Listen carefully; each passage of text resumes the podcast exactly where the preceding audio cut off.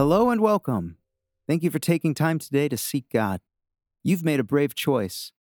Whether you believe in God or not, are religious or not, seeking God is the greatest human pursuit. We are taking the risk together that God is there and wants us to pursue Him. The journey itself will be rewarding. In these moments we have together, we will worship. We do this by praying, reading scripture, and reflecting. This time is for you to seek God. If you are at home and are able, you may find it helpful to kneel or to sit comfortably. Calming our bodies is not only relaxing, but it's a reminder of our own limits, that a non physical God is sought in non physical ways. What matters most is that this time is set apart and unique to the rest of the events in your day. You can worship any time, but this time is specifically focused on seeking God. Once you are comfortable, let's begin. Close your eyes and take a breath. You are about to speak to the Creator of everything. This is not meditation.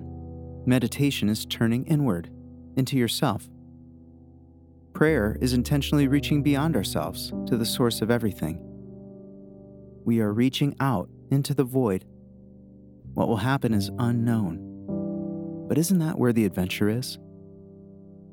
Now speak out loud or in your mind God is not limited to what is spoken. He knows even your deepest thoughts, so express your intentions for this time.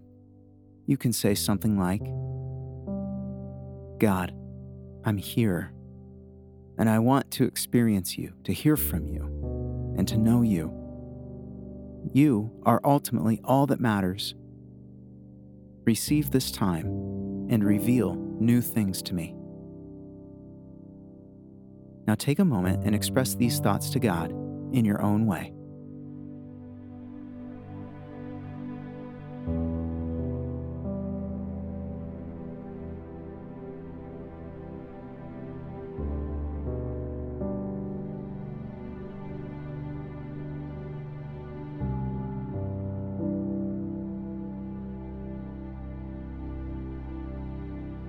Now we will read Scripture. We look to Scripture because we believe that God has communicated. He has revealed himself to people who have written their experiences for our benefit. We don't have to understand it or be Bible scholars. What's important is that we receive it and believe that God communicates.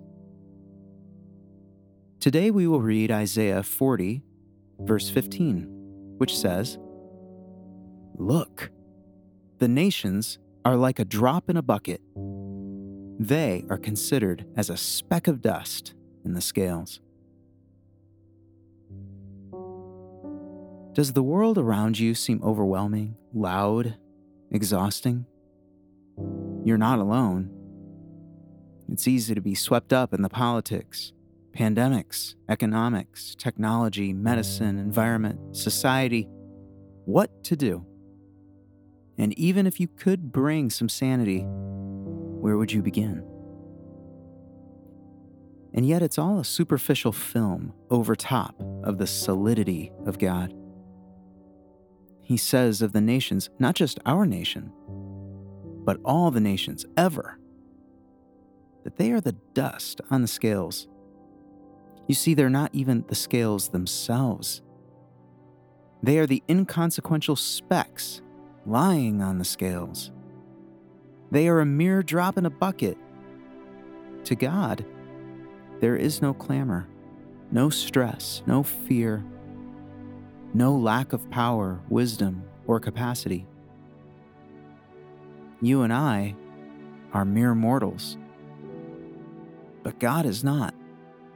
He has no limit. All that we fret about, it's real. That's true but it's also beyond us. So why bother?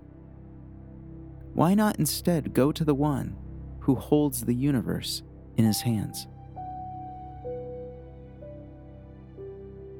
God, the things around me are too great for me. I admit it. But they are nothing for you. So here are my concerns. I give them to you. What I really need is you. I trust you to deal with the realities of my life, either address them or empower me and give me the wisdom to deal with them. Either way, it's all from you.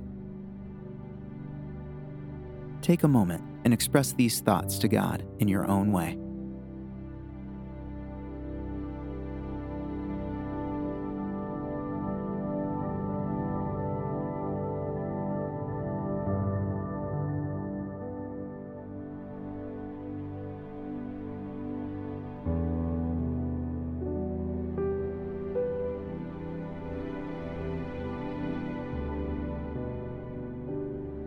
Thank you for taking this time. Feel free to stay here as long as you like. May God bless your day, and I look forward to being here with you again next time.